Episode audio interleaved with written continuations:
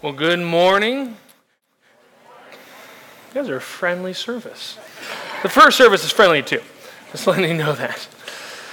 We'll be praying for Pastor Hayden and Kayla as they are on a well deserved vacation right now. We're relaxing in Florida.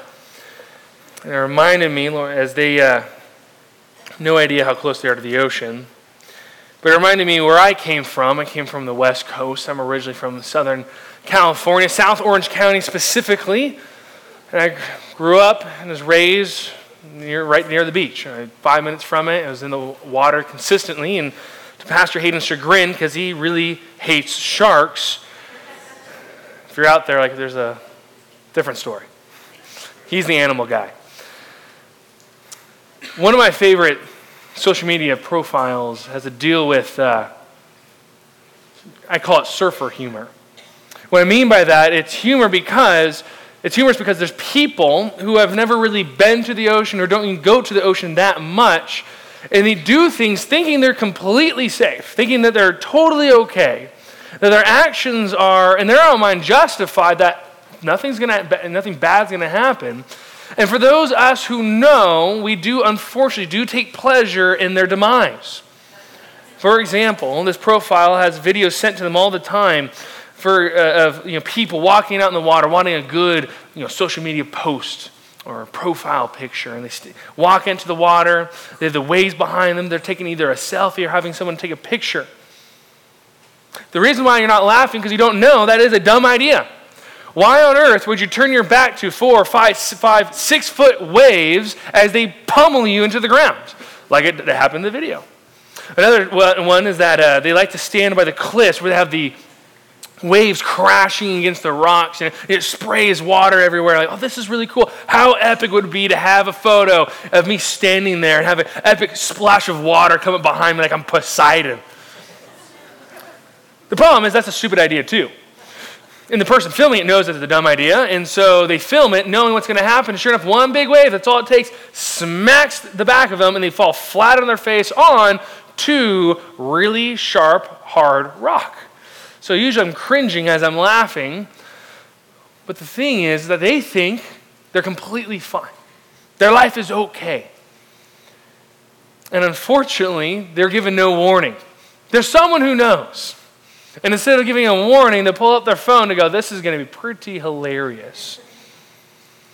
Well, our text this morning, as you can please turn back to Matthew 5, verses 21 to 26, this is Jesus' warning to us this morning, thinking that we're okay.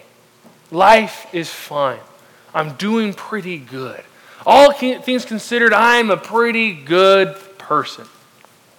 Well, Jesus, with a megaphone, is going to tell us you're in danger. To remind us of the scriptural context as we continue our series in the Summer on the Mount. Remember last week's sermon, what Pastor Hayden taught on talking about how the righteousness that God demands to enter his kingdom must exceed the scribes and Pharisees. And as he talked about, that exceeding is that the scribes and Pharisees were so concerned to follow every single 613 laws of Moses externally. But Jesus is saying they were failing internally as they were failing if they were the standard that we need to be, to be passed we need to, to surpass, excuse me, then we all are guilty. We all fail the law.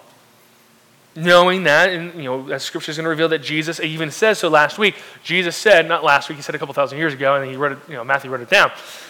He said, I'm here to fulfill the law. And so, what Matthew uh, wrote down is Jesus said he's giving us six examples of how our righteousness needs to exceed the Pharisees. The implication is that we all fail all six. Well, that's the point. Working backwards for the next six weeks, we're going to be talking about how we do not love others, how we retaliate, how we do not keep our word how we fail even at divorce, how we all commit sexual sin, and in this morning's topic, how we all commit murder. What Jesus is doing to his listeners, hearers of the original people who are sitting down as he was preaching on the, on the mount, And what Matthew recorded for us to read is to, for, to be used by God to smash out any self righteousness that we have in our lives, to hammer it out. I'm going to warn you, Compass, next six weeks are going to be hard. They're going to be hard, but they're going to be good. Because God, for the Christian, is working all things together for good. That's Romans 8 28, right? But what, what is that good? Well, Romans 8 29 defines what the good is. The good isn't the house, the boats, and the retirement account. The good is, in verse 29, to be conformed to the image of his son, which implies meaning we're not in the image of his son. No, we are in God's image, and we'll talk about that in a second, but we are corrupt, tainted image that Jesus needs to redeem and in doing so, he justifies us, he saves us. And for the rest of our lives, he hammers out the sinful unrighteousness of our lives and puts on his good, perfect righteousness. Until one day we get to experience perfection and glory. Well, that's on the other side of this life. But this morning, we need to deal with our murderous hearts in order for us to sufficiently deal with the hatred of our hearts, we must trust in one thing alone. That's our main point today trust in the righteousness of Christ. His perfect, perfection, his, his way of fulfilling everything that God desired. That's what righteousness means doing what God wants. He fulfilled it perfectly, and we need His goodness imputed to be placed into, onto, to surround, to consume us so that one, we can have our guilt cleansed, and also to empower us to love others. Another way of saying this is to obey the law. The law is summed up in two ways, right? To love God and to love others. Well, for murdering, we're not loving others very well, are we? And here's, here's the warning that Jesus is going to give us this morning. The warning is if you and I fail to understand the gravity of our murderous hatred in our hearts, we are in danger of experiencing the discipline of God. And for some of you who may think you're right with God, God's saying you are not right with me, and you are actually in danger of eternal judgment. So we need to take Jesus' warning seriously as he warns us of our life and how we are conducting it. So let's put our eyes on verse 21. Let's have our Bibles open. Let's have our, our tablets or our phones turned there. Our eyeballs should be on the text of Scripture. If we're going to take Jesus' warning seriously, we're not going to have eyes on me, not eyes on the screen, eyes on God's Word. Verse 21. You have heard that it was said of old, You should not murder, and whoever murders will be liable to judgment. Now, right away, we need to observe a couple things. The first words was, of Jesus was not quoting the Old Testament yet. He does. He, you shall not murder is a quotation directly from the Decalogue, the, the law of Moses, the Ten Commandments. Exodus 20:13, you shall not murder, was given to Israel, the, the generation that left Egypt, given to Israel you know, through Moses as he came down from Mount Sinai. Well, what happened to them? They were faithless. They disobeyed God. And only two people from that generation survived, Caleb and Joshua, and they're only the ones that survived and are able to enter the promised land. Hence why in Deuteronomy 5.17, in Deuteronomy 5, you have the, re, the, the repeat of the Ten Commandments. And some you, why does, why does God repeat himself in, the, in Deuteronomy? Well, he's repeating himself, but to two different audiences. The first audience in, in, Exodus, that generation died out. There's a new audience in Deuteronomy, the, the faithful generation, that's going to go and take the promised land. And so he tells them, You shall not murder. Now, to clarify, this is not a generalization of you shall not kill. He's not talking about self defense, he's not talking about just war. He's not talking accidental manslaughter, where something goes wrong and something horrible happens. He's not talking about that. He's talking about planned out wicked murder, the taking of one's life. I mean, that can range from gang warfare, homicide, abortion, and suicide. Suicide is just the murder of self. I hope you understand that. And so he's saying, You should not murder, but we have to understand what are the first words? You have heard it was said to those of old, the, the ancients, the people who were well before you. Now, this is where we need to slow down and understand. Jesus is not criticizing the Old Testament. Some will say he's elevating the law, he's putting it in a new place. And I'm saying, no, he is not. But Pastor Hayden talked about this last week. He's taking what man added to the law and stripping it away to reveal what the law was in the first place. It never changed. And we're going to see this throughout this morning. The law never changed. Man's opinion on the law changed. And that is what he's challenging right here. You have heard it was said to those of old. To help us get some context of who Jesus is talking to, the, to the sandals of the first century Jewish listener, and even to the, even some of the Gentiles who were maybe there, because remember the Sermon on the Mount, you have the nations, people from Jerusalem, Judea, Galilee, Samaria, and beyond the Jordan, all coming to hear Jesus. So who is he talking to? Now, we might assume that these people probably knew Hebrew fluently. That would be a mistake on our part. They probably were familiar with Hebrew as more of a religious language. The best way that we can think about it is how we see Latin. A lot of you can maybe say some Latin words. Maybe few of you can actually speak Latin, but a lot of us don't even understand Latin. To compare is like what Martyn Lloyd-Jones correctly understood is like to compare this audience to the audience of the 16th century when the Reformation happened. You see, the Roman Catholic Church, they only spoke and preached in Latin, they only taught in Latin. And so the audience, having no idea what was being said, they're hearing the word of God said, but they have no idea what it's saying. The other guy is babbling on in a language they don't know. Why? Because they speak German, they speak French, Italian, English, Russian. But they don't know what's being said because they're speaking in a language they don't understand. In the same way, the, as they were trusting the priest to give them the truth, a lot of times the priests weren't giving them the truth. Hence why the Reformation. And at this time, the rabbis were speaking in Hebrew and going on in Hebrew, and the people were going, I, I kind of have an idea what's going on, but a lot of times I really don't. And so Jesus is talking to the audience saying, You are trusting in the rabbinic tradition that is not teaching the truth.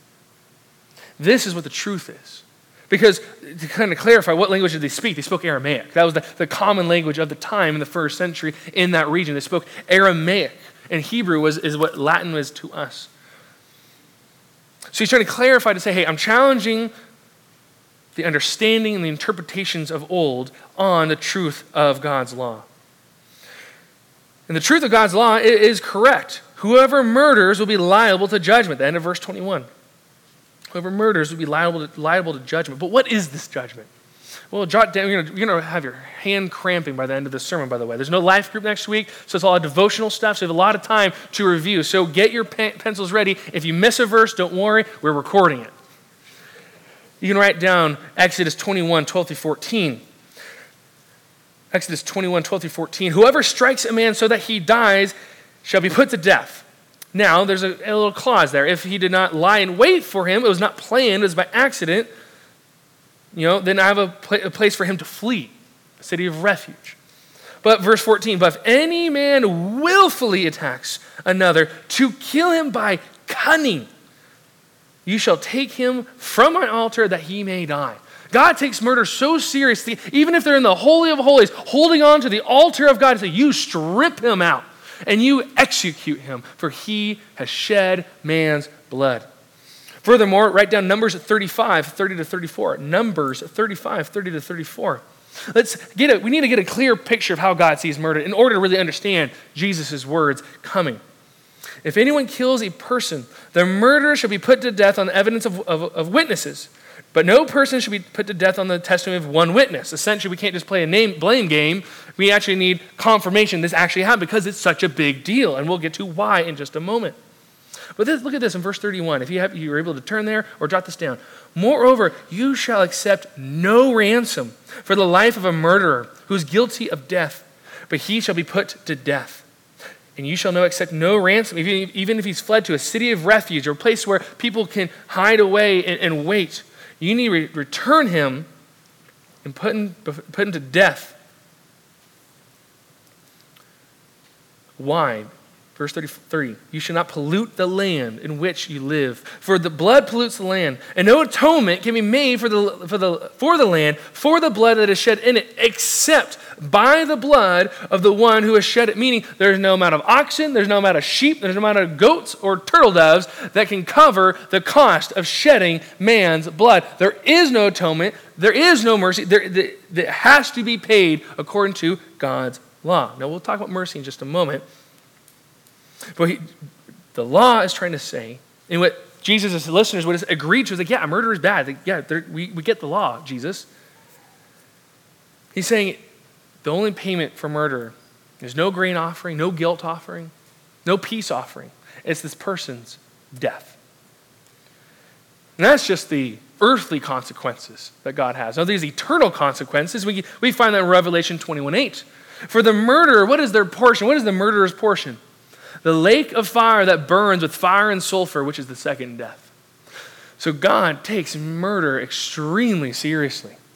And he would have agreed with that statement. And so when Jesus says these next words in verse 22 of Matthew 5, but I say to you that everyone who is angry with his brother is liable to judgment.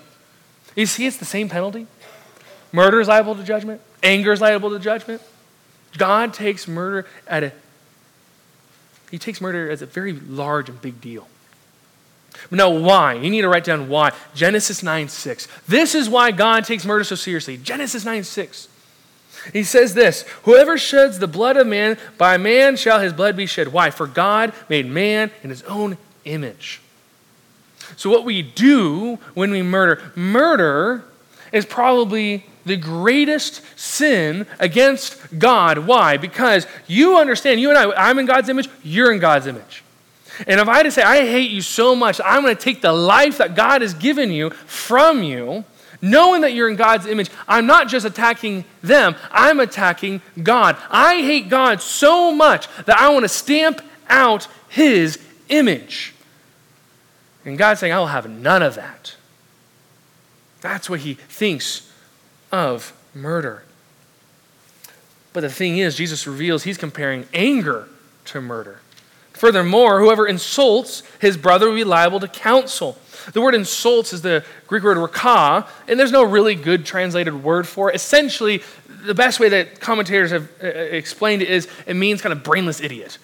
You say, You're such a brainless idiot. You have no worth. You have no mind. God has a mind, and you lack it. He says, You're liable to counsel. What is the council? That's the Greek word for Sanhedrin. It's the Sanhedrin was the ruling, uh, governing class of the Jews who de- de- uh, determined, all right, here's, the con- here's your crime, here's the consequence. And so, if you slander someone, saying they lack any mind, you're insulting the image of God and you are deserve of punishment. And furthermore, he continues in verse 22 whoever says you fool will be liable of hellfire. Now, you fool is the Greek word moros, which we actually we get the, Greek, we get the word moron. So we call someone moron, and the, the way that uh, is, you know, I think best explained with, with moron, with moros, moron, is essentially, yes, you're calling someone dull and, and stupid, but you're also calling them godless. So you're calling them a godless idiot. You're saying that you have no mind, they have no mind. And what is, what is the punishment for that? They'd be liable to the hell of fire. Again, Jesus takes murder seriously, but how, how does Jesus get from the action of murder and all of a sudden I have hatred in my heart? Like, how does Jesus bridge that gap? Well, the thing is, it's, it's nothing new. Scripture has always pointed that anger leads to murder, that murder it doesn't just happen spontaneously. It begins with the murder of someone in the heart. Now, prayerfully, none of you have, have taken someone else's life. But unfortunately for you and I, we have all taken the lives of people in our own hearts and our own imaginations, maybe under our breaths. Murder has always been there throughout the Old Testament th- through anger. Where did the murder of Abel begin in Cain? Was it through the action? What Pastor Hayden said last week? Through his anger. What about Joseph's brothers when they tried to murder him, but instead pretend that they murdered him and sold him to slavery? Where did that begin? Did it begin with the act? No, it began with Genesis 37 4. They saw his brother and they hated him and could not speak peacefully to him. Furthermore, what about Saul and David? Where did David, or what did Saul's intent to murder David for 20 years? Where did that begin? His hatred and anger toward David. What Jesus is trying to say is that we are all guilty of murder because we murder people in our heart. And as we learned about last week, that the law was the law of God is always pointing to the heart. To prove it, you can jot down Leviticus 19 17. You shall not hate your brother in your heart. Well, there you go. Even the law says you can't hate your brother in your heart. The problem is, is that we all do. And the problem is that we deserve the punishment of the death penalty, the judgment of the council. We also deserve the judgment of the hell of fire. To kind of really weigh down the significance upon our shoulders, and don't worry, there is hope, but we have to sit through our mess a little bit, is to understand what it means by hell of fire. The word hell, you might see a note in your Bible, and it says, it says down below in the footnote, or maybe somewhere in your study notes, it says Gehenna. The Gehenna of fire. Now you're like, what on earth is Gehenna? Did you cough? No, Gehenna is derived from this word Hinnom. And you understand is the history of this word is actually a history of a place. Gehenna is actually a real place that you can visit in Israel today. It's a valley near Jerusalem where a lot of things happened. And God wants us to recall the history of Gehenna to paint a very vivid and graphic image of the punishment that you and I deserve from the murder of our, in our hearts. It begins with King Ahaz and King Manasseh when they wanted to, they raised altars to Molech. I really know you don't really want to know how they worship Moloch, but I'm going to tell you anyway. The way that you would have your prayers heard by Moloch was to grab one of your children and to burn them alive to Moloch, and to overcome their screams, you have to scream louder to have your prayers heard to this wicked pagan idol. So you have to recall this when he talks about the hell of fire the screams of an agony of a child. Furthermore, the reformer King Josiah came and thankfully wiped, off, wiped out the worship of Molech. He took those statues and he, the Bible says, smashed them into dust. Praise the Lord. And when Josiah is to mock them, he turned uh, Gehenna, the valley of Hinnom, to a garbage heap, they put their waste. So not only are you supposed to remember the, the wickedness, the, the sacrifice of children, you're supposed to remember the unclean manner of this place. And furthermore, like our garbage today, they, what do we do with the garbage? They burn it to get rid of it. They did the same thing. But in the valley of Hinnom, Gehenna, this fire never went out because it's a garbage heap. You need to get rid of it. And so we have a vivid picture of a, of a everlasting fire, which, funny enough, it turns out there's a worm that, that grew there and lived there. It was kind of hard to kill, it turned out. Well, that's why Jesus says in Mark, there's the worm of Gehenna that's going to eat the flesh of those who are there. This is how God views murder. That murder, the only punishment for, the, the, the, just punishment for our murder is to have the anguish screams of an eternal fire and torment for what we have done against the image of God. That is the punishment for murder. And as Jesus is saying, this is also the punishment that murder in our own hearts.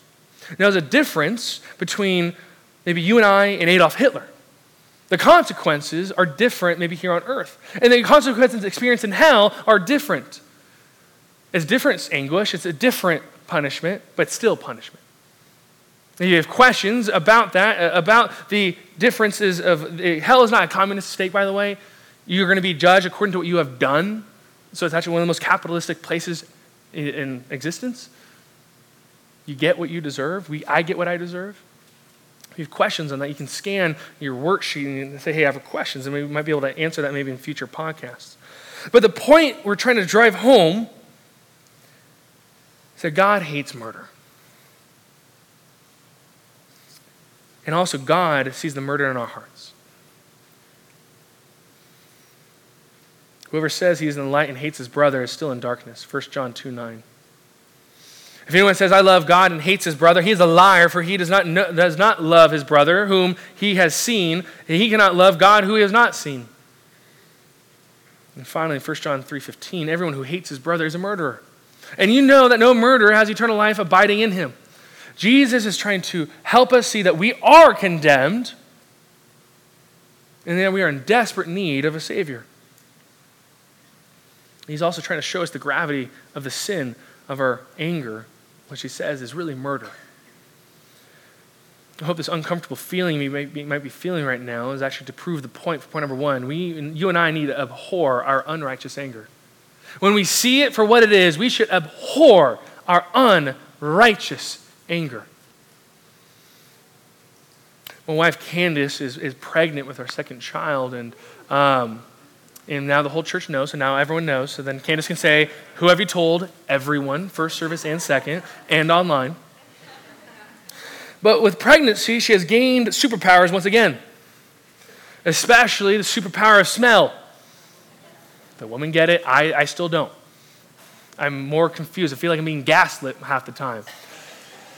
I get a call from her yesterday saying, Evan, the car smells terrible. I'm like, oh, this little Mazda that I drive, this little four cylinder car that I, you know, I, I drive with, with joy. You can ask me later. Like, it smells terrible. It smells like there's a leak. There's like gas. There's fumes in the car. And I'm like, what are you talking about? I drive this thing every day, and every once in a while I smell gas, but I think it's just the big Texas truck in front of me. So I sit behind them, just like perfect, you know, eye level, my tiny little Mazda. She said, No, there's something wrong.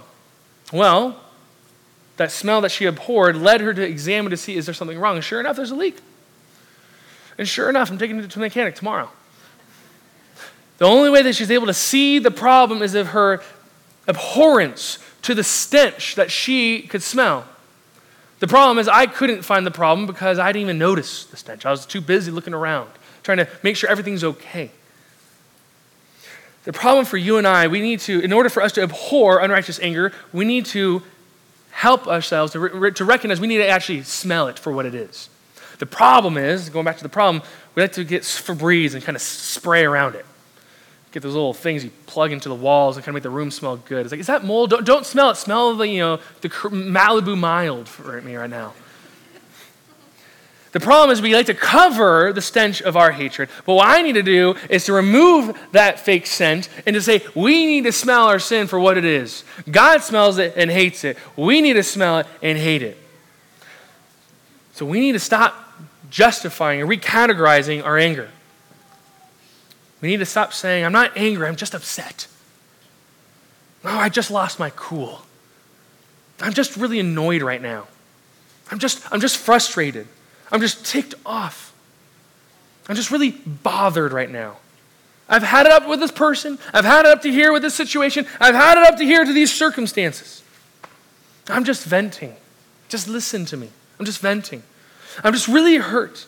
I don't deserve this. I just want to be honest. I think the worst of all is that we say, My anger is righteous. Well, to help us understand what righteous anger is, I think Robert Jones, in his book Uprooting Anger, which would be a good, good book for us to sell in the bookstore, which we might, he summarizes the scriptures into three criteria of what righteous anger is.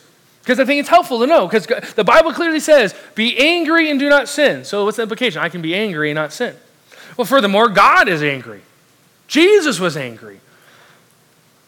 So, not all anger is murder, but a lot of it is. So, what's the three criteria? Number one, righteous anger. Number one, reacts against actual sin, not your preferences, not my preferences, to actual sin. Number two, righteous anger focuses on God's kingdom, God's rights, and God's concerns. Not on my kingdom, not on my rights, and not on my concerns. It's always focused on God. And number three, righteous anger is accompanied by other godly qualities and express itself in godly ways. To quote Robert Jones, righteous anger remains self controlled. It, remains, it keeps its head without cursing, screaming, raging, or flying off the handle. Nor does it spiral down in self pity or despair. It does not ignore people. It does not snub people. It does not withdraw from people. Instead, righteous anger carries with it the twin qualities of confidence and self control. Christ like anger is not an all consuming and myopic, but is channeled to sober and earnest ends. He continues righteous anger leads to godly express- expressions of worship, ministry, and obedience. It shows concerns for the well being of others. Now, my question to you the anger that you have felt this morning, yesterday, last evening, last week, last month, three years ago, the thing that you're holding on to still, is that righteous anger? I bet it isn't. So we have to deal with it. So, what are we supposed to do? How can we abhor our unrighteous anger? Well, there is there are two things you can do. Actually, three things, excuse me. Three things. One, we need to see our anger for what it truly is. God, we need to smell how hideous it is. We're guilty of not just the explosive anger, but really the majority of us in this room are really guilty of that slow burn anger. The thing that we just hold on to, let it simmer and sit, never address. Like the hot coals, just kind of let it sit there. Maybe fuel it every once in a while. Make it a little pet and name it. Those, that is the, the anger that we're guilty of the ventilation and the internalization. We're guilty of bitterness, which is a form of anger, you know, holding on to this long standing resentment. We're guilty of wrath, just having agitated anger towards someone else. We're guilty of anger, as Ephesians 4 says, and I like how John MacArthur put it. The anger is the inner deep resentment that seethes and smolders and uh, often unnoticed by others. We're guilty of clamor. This is our loud strifes and shouting matches between us, our spouses, our kids to one another. We're guilty of slander, speaking evil of someone to tear down their reputation, to make them look terrible, and to exalt me. We're guilty of malice, wishing evil on others. Now, I have to clarify I'm not saying we don't wish the justice of God. That's a good thing. The problem is we like to imagine their demise by our, our own hands or by the hands of others. So we're all guilty, Pastor Evan, we get it. So, okay, now what? Number two, we need to respond to the gospel. Respond to the gospel. Because the gospel swashes us, the gospel sanctifies us, the gospel justifies us in the name of the Lord Jesus Christ and by the Spirit of our God. The most practical way for you and I to begin to handle our anger is to get our hands and knees and come before King Jesus. You have to be a born again believer. You can't be a person says, I've always been a Christian. Well, that's not biblically true. The Bible says we were born into sin. So you got to figure out when you were born again, or if you're not born again, become born again. How do you become born again? If you haven't repented and surrendered your life to God, to say, My goodness is nothing, I cannot trust in it, and I'm turning to Christ, His perfect righteousness, to cover my sins, that is how you are saved. You believe that Jesus is the Christ by turning from yourself and turning to Him. And then and only then can you have the power, because it's not your power, it's the Holy Spirit's power in you, because now Jesus has washed you clean through His blood. And then with the Holy Spirit, then He can do number three. But before we get to number three, you have to understand if you're not a Christian this morning, these steps are going to be nice and helpful for a season, but they're not going to help. Really, I'm going to turn you into a Pharisee unless you respond to the gospel of Jesus Christ, unless you surrender your life to Christ. These practical things are not going to be of any help. But for the believer in the room, what can we do? Here are some practical ways. I need you to turn to James chapter 1. Plenty of passages we can turn to, but James is such a helpful and clear. So I'd love to hear those pages turning, those tablets tapping, the thumbs on our, on our phone, quickly getting to James chapter 1 there are eight ways, practical, eight practical strategies that we can overcome our anger. You look at how I almost turn to scripture. It's not 10 steps by Pastor Evan. Here's eight things that we're going to find in James chapter 1. Beginning in verse 19. Know this, my beloved brothers. Let every person, here's number one, be quick to hear. So one, one strategy, be quick to hear. A lot of times with anger, we need to ask questions. As Robert Jones puts these three questions Do I want something right now more than God? Am I willing to sin right now to get what I want? Is there a good thing that's become an idol in my heart? We need to be quick to hear what is going on. We also need to be, number two, slow to speak. We need to seek to put on God's characteristics of humility and to apply them in thought and our actions. Number three is we need to be slow to anger. This is where Robert Jones said you need to pray for God's help pray for God's help. When you start to feel the embers of your anger coming, stop, drop, and pray. We're continuing on in verse 20. For the anger of man does not produce the righteousness of God. So this is number four. Number one, quick to hear. Two, slow to speak. Three, slow to anger. Four, remember man's anger is never good.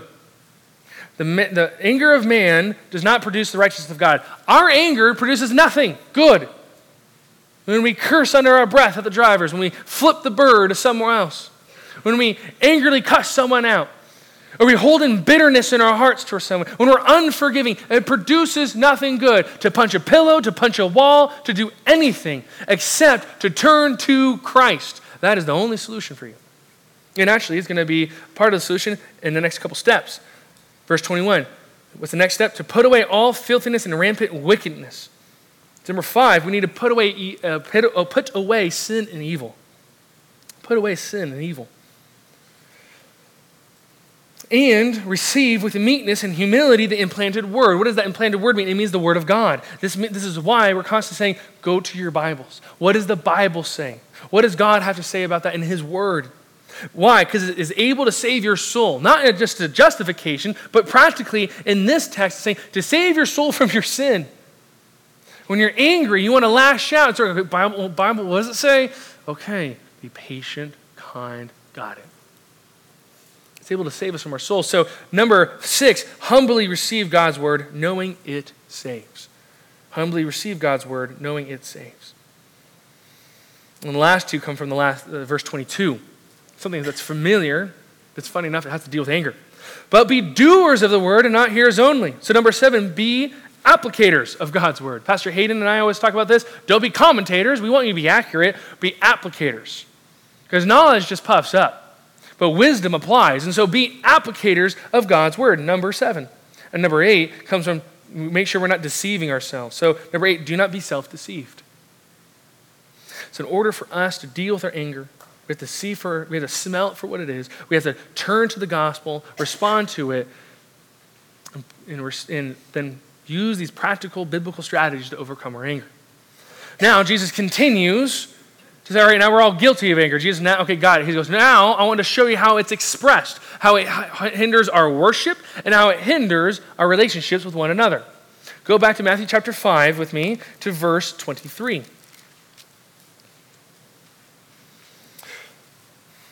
Jesus continues So if you are offering your gift at the altar and there remember that your brother has something against you, leave your gift there before the altar and go. First be reconciled to your brother and then come and offer your gift.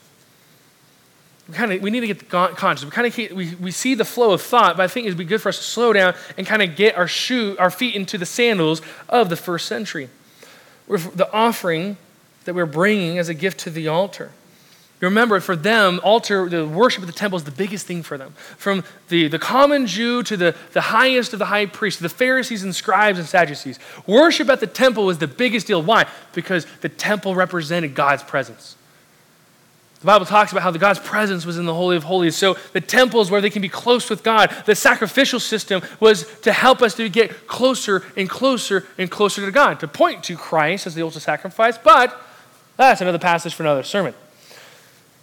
The problem was that they were so focused on just the external aspects of, of the worship of sacrificing or temple worship. They're always focused on the external, not concerned about the, in, in, uh, the internal or the heart.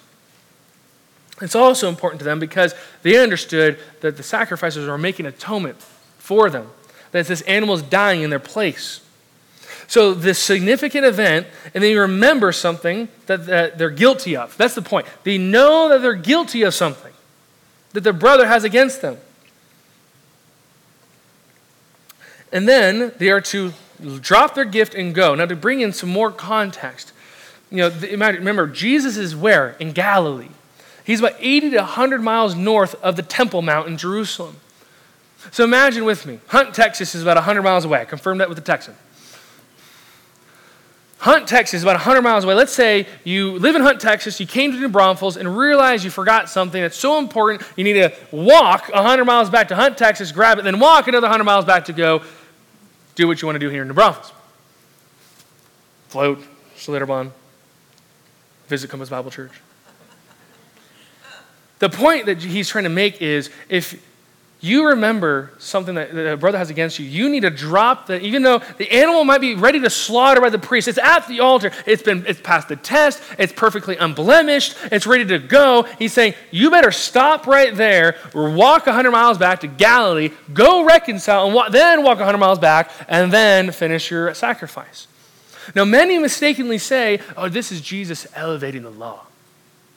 What I mean by that, yeah, the, the, the law is exalted. Jesus is, has not moved it. He's just, again, stripping away the nonsense, saying, This is what it looks like the whole time. To prove it to you, I needed to turn to Leviticus chapter 6. Leviticus chapter 6, towards the beginning of your Bible. If you just want to jot down Leviticus 6, 1 through 7, by all means, Leviticus 6, 1 through 7. This is nothing new. The Lord spoke to Moses, saying, If anyone sins or commits a breach of faith against the Lord by doing a, by deceiving their neighbor, to having found something and lied to them, saying, Oh, I haven't found it. I don't know where your ox went. Really, it's in my barn. If he has sinned against him and is, and is guilty, what, he, what is he supposed to do? Verse 4 If he has sinned and he has realized his guilt, and restore what he took by robbery or what he got by oppression or the deposit that was committed to him or a loss, the thing that he found or anything about which he has sworn falsely. What should he do first?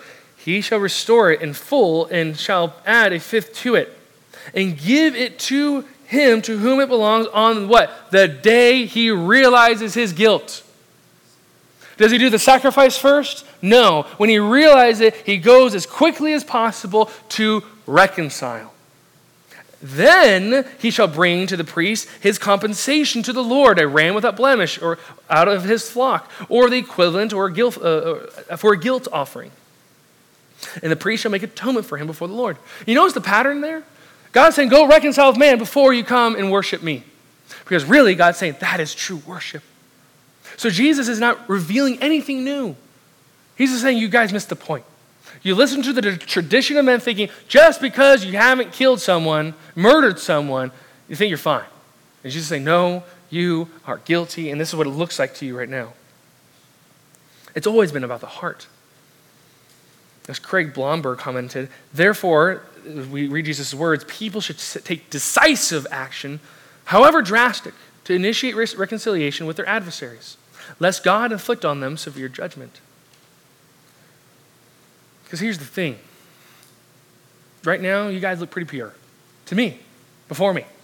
You're sitting listening carefully, you're taking notes, you have your Bibles open, you sang some songs, you paid attention to Jordan as he you know, told you the announcements.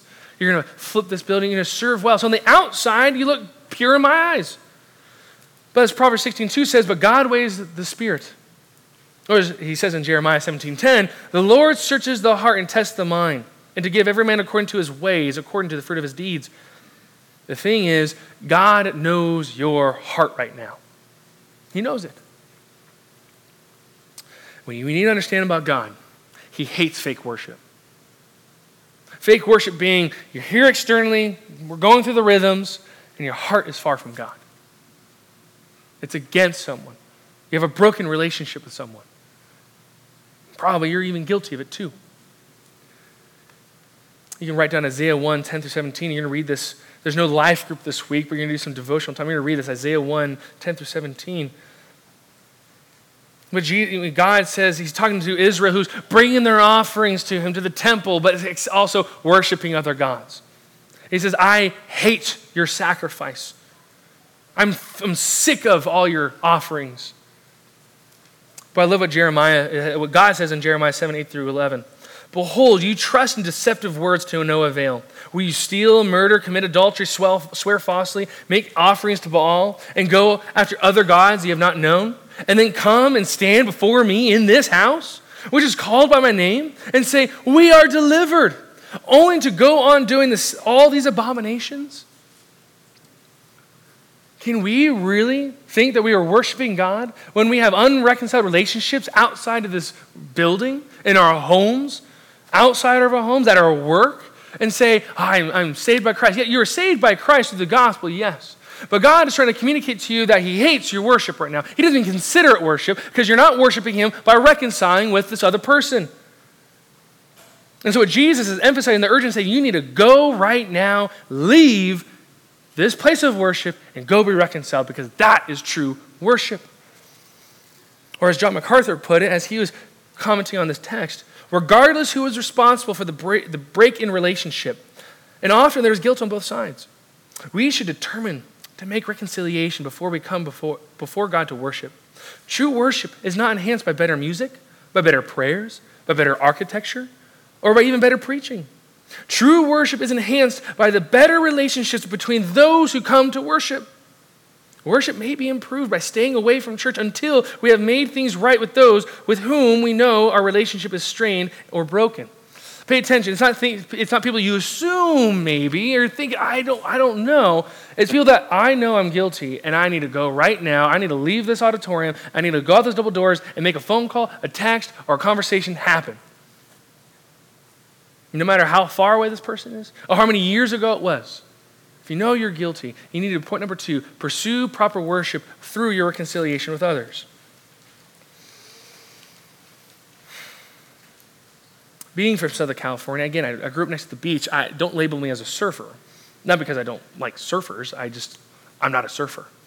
I maybe surf, attempted to surf maybe three to four times max in my life. I mean, attempted meaning I got on a board, my shoulders were aching as I paddled out, and then a wave crashed, and I lost my board and it hit me in the head. All right, that's, that's what my surfing experience was like.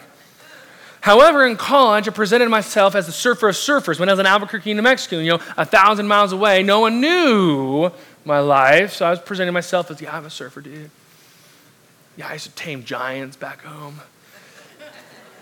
The problem is, is how can I call myself a genuine surfer? Then all, and because all that I did was I grabbed my friend's surfboard, I posed for a picture on the beach, and posted on my Facebook. How can I call myself a genuine surfer?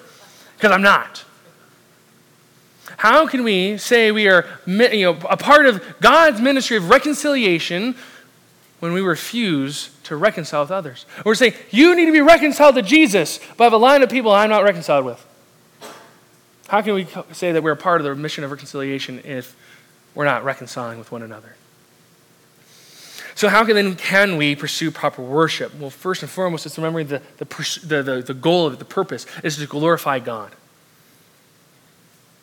So, two ways you can two ways you can pursue proper worship is one, be reconciled to God. And again, it starts at the gospel.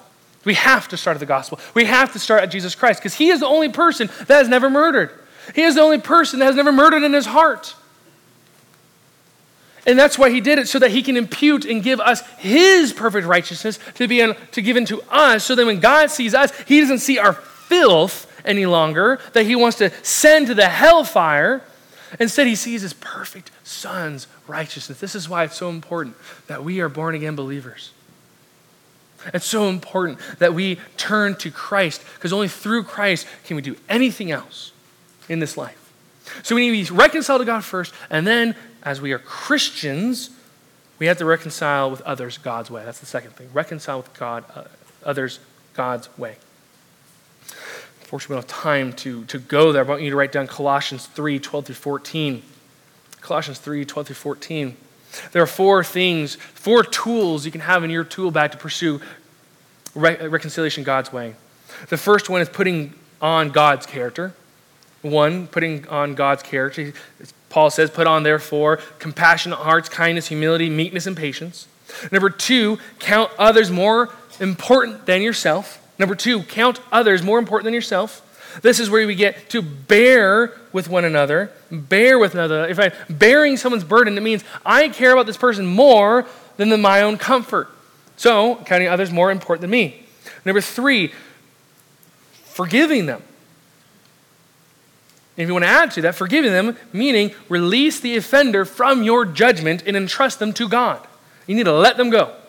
That is found in verse 13 forgiving each other as the Lord has forgiven you, so you also must forgive. You see, it's not a suggestion, it's a command. And number four, love the way Christ loved you. Love the way Christ loved you. This is found in verse 14 to put on love, which binds everything together in perfect harmony.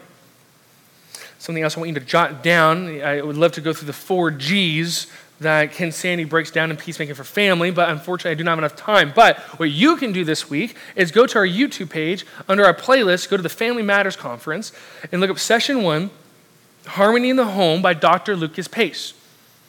Family Matters Conference, Session 1, Dr. Lucas Pace. He will break down in detail reconciliation in the four G's so that you can reconcile with others today.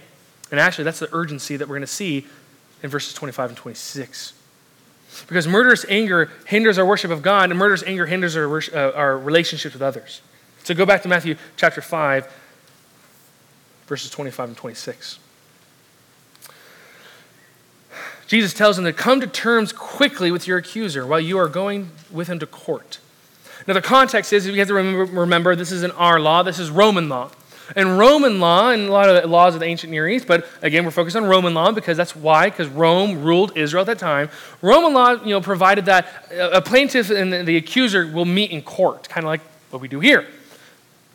And if they're able to resolve the issue before they get into court, the judge doesn't have to do anything. It's like, you guys figured it out. Again, something similar to what we do here with lawsuits. You, you sue someone or someone sues you, you try to reconcile what? Before it gets to court. Knowing what? Their court is going to suck.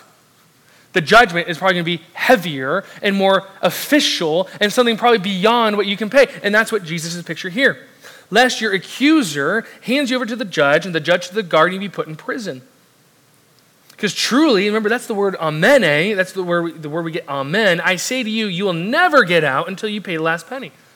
So if you're not going to reconcile now, guess what? You will have to reconcile that number. You think you might be able to push that debt aside, guess what? The bill will come due.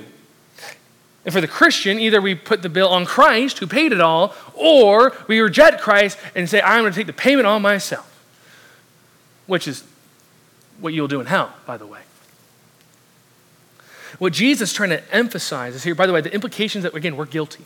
It's not like, ah, I think I'm getting, it's, hey, you're guilty and someone's going to sue you rightfully, you better go reconcile right now. And that's the, that's the point. He's emphasizing the urgency to reconcile. And again, this is nothing new. Jesus is referring to something that's a tale as old as time.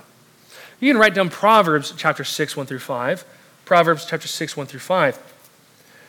My son, if you have put up security for your neighbor and have given a pledge to a stranger, if you are snared in the words of your mouth, caught in the words of your mouth, meaning you promise something and you did not deliver, then do this. Verse 3, my son, save yourself. For you have come into the hand of your neighbor. Go, hasten, plead urgently with your neighbor. Give your eyes no sleep and your eyelids no slumber. Save yourself like a gazelle from the hand of the hunter, like a bird from the hand of the fowler. Jesus is just reiterating biblical truth, saying if you realize you're guilty, you don't sleep, don't wait, don't wait for the right time. Go now and reconcile. The, the picture he's trying to paint here in the, the Proverbs that Solomon's painting here is like, it's imagine like a, a, a, gazelle and a lion. A lion has his claws clawing on the back. The, the gazelle's not taken down yet. Is it taking a nap? Say, oh, you know what? I'm going to wait to wait for the opportunity to get out the lion's you know, claws. I'm going to take a nap. I'm going to rest, eat, you know, get my arrows of sleep, eat some food. Then I'll run from the lion. He's saying, no, you have no time. The lion is going to devour you. And what God is trying to communicate to you and I this morning is that reconcile now. This unreconciliation is going to devour you. For the unbeliever, it's going to devour you into hell. And for the Christian, it's going to devour you the rest of your life until you reconcile it through the Holy Spirit, through the power of the Holy Spirit, through Christ. He's going to devour, he's going to ache on you, he's going to burden on you. Even to the point of physical ailments because you're not addressing something spiritually. So Jesus is revealing the urgency to reconcile and the danger of leaving reconciliation unfinished. So, for point number three this morning, Reconcile with others now. Don't wait. When you go camping and you have a fire, and by the way, I'm a picky camper, and what I mean by that, I picky who I go with. So depending on how you treat fire is how I uh, hang out with you or not. I'm kind of a killjoy when it comes to fires for some people. But being in California, from California, you in Texas can see, yep, there's another wildfire. It's like, yeah, that's our tornado season, our hurricane season. It's like, someone's going to do something silly and burn down half the state because they're doing something silly. They're not treating the fire well. The fire needs to be tended well. If you ignore the fire, it's just going to go out and poof, now you're cold. And if you use the tools to start the fire improperly, like lighter fluid, the fire will get out of control. Talk to the Canadians. Their country is literally on fire right now. Why? Found out someone did something silly. The point being is when people are, are selfish when can be, they're focused on their, themselves rather than tending to the service of others and this fire, they're wondering why. Like, why, why did my fire go out? Why, why is this fire out of control? What, what happened?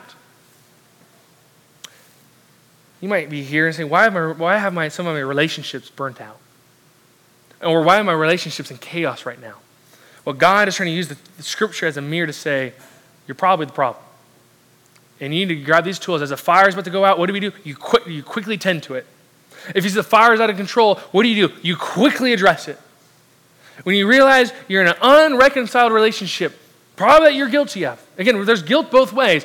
You need to quickly attend to it before it gets out of control. So, in order to reconcile quickly, you need two things. You need two things. One, you need a repentant heart. You can write down 2 Corinthians 7 9 through 11. 2 Corinthians 7 9 through 11. You need a repentant heart. Brad Bigney, in his book Gospel Treason, sums up a, a, a repentant heart in seven ways. A repentant heart is broken, recognizing the weight of the, their sin. A repentant heart is godly sorrow, a deep remorse for what it did. A repentant heart has confession involved, an ownership of what they've done, not justifying, just owning. A repentant heart has genuine repentance, sincere repentance that is marked, as Brad Bigney says, a sincere desire to change and turn away from sinful behaviors, habits, and patterns. A repentant heart seeks restitution, like Zacchaeus. A repentant heart wants uh, accountability. It invites accountability to aid and help to change, to support and encourage. And a repentant heart has fruit of repentance, as explained in 2 Corinthians 7 9 through 11, particularly in verse 11. And the last thing this morning is true confession. In order to quickly reconcile, you need to have true confession. You can write down Psalm 51 as your guide. But true confession recognizes the need for mercy a desire for the removal of sin, an, an acknowledgement, not a justification, an acknowledgement of guilt. Sees their offense at God's standards and not their own. Agrees with the justice of God that they deserve Gehenna. The desire for God's righteousness to be placed on themselves. A desire to be close with God and not far from Him a commitment to represent God correctly, and praising God through his work to change, to conform no longer to the image of myself, but the image of his son, Jesus Christ. That is my job right now as I disciple my little two year old son. You might see him in the lobby run up to me and smack me in the leg, hoping that I'd chase him. Because one of our favorite activities is to wrestle comes up to me and hits me and looks at me with a smile and hopes that I chase him, hopes that I tackle him. He, one of his favorite things to do is for me to lay down on the couch and for him to throw his whole body weight on my head, knowing that I can take it. The problem is he likes to do that with other children, in particular with his cousins, and poor little Michael, his cousin Michael in particular. So as we are, dis- and sometimes he actually does that out of anger. And as Candace and I discipline him, we can't help but pray. Because we can teach him all we want and point him to the truth and discipline him to the truth. And as we will continue to do. But our prayer is eventually that Christ would grab his little heart. He is cute, but he is a depraved sinner. He's born into sin. And our prayer is that Christ would grab his heart and to teach him how not to hate others. My desire is for my son to sufficiently deal with his hateful heart. So, and by, in, in a way he does that is to trust in the righteousness of Christ, who can cleanse him from his guilt, and to empower my son to love others. I want my son to abhor his unrighteous anger. I want my son to pursue proper worship through reconciliation when it's needed. And I want my son to reconcile with others now. But he has to have a changed heart. And that is my prayer for you today that you would deal with your murderous heart that Jesus revealed so clearly to us this morning. My heart, your heart, all of our hearts. And our prayer is that you would turn to Christ's righteousness to cleanse you from your guilt and to empower you to love others, to hate your unrighteous anger, to pursue proper worship, and to reconcile with others today. My prayer is you leave here, maybe make some phone calls or texts so you can worship God now. So let's pray. Heavenly Father, thank you for this morning and this time as we got to come and worship to you to worship you together. But God, is my prayer, Lord, that we would be obedient to your word, to worship you by obeying you, by reconciling with others. God, I know that's some uncomfortable conversations that need to happen. And I pray, God, that your Holy Spirit will give us as, as, a, as a church strength to follow through, to encourage one another, and to, into the strength to follow through, to pursue reconciliation, so that we may glorify you for the world to see. Thank you, Jesus, for being in our place, for being perfect while we failed, for never murdering in your hearts or ever, even though we have murdered countless times in our hearts. Thank you for your forgiveness and to promise to cleanse us if we confess our sins to you. So, God, as our prayer, that you'd help our church worship better because we pursue reconciliation through your Son, Jesus Christ. We pray this in your Son's name. Amen.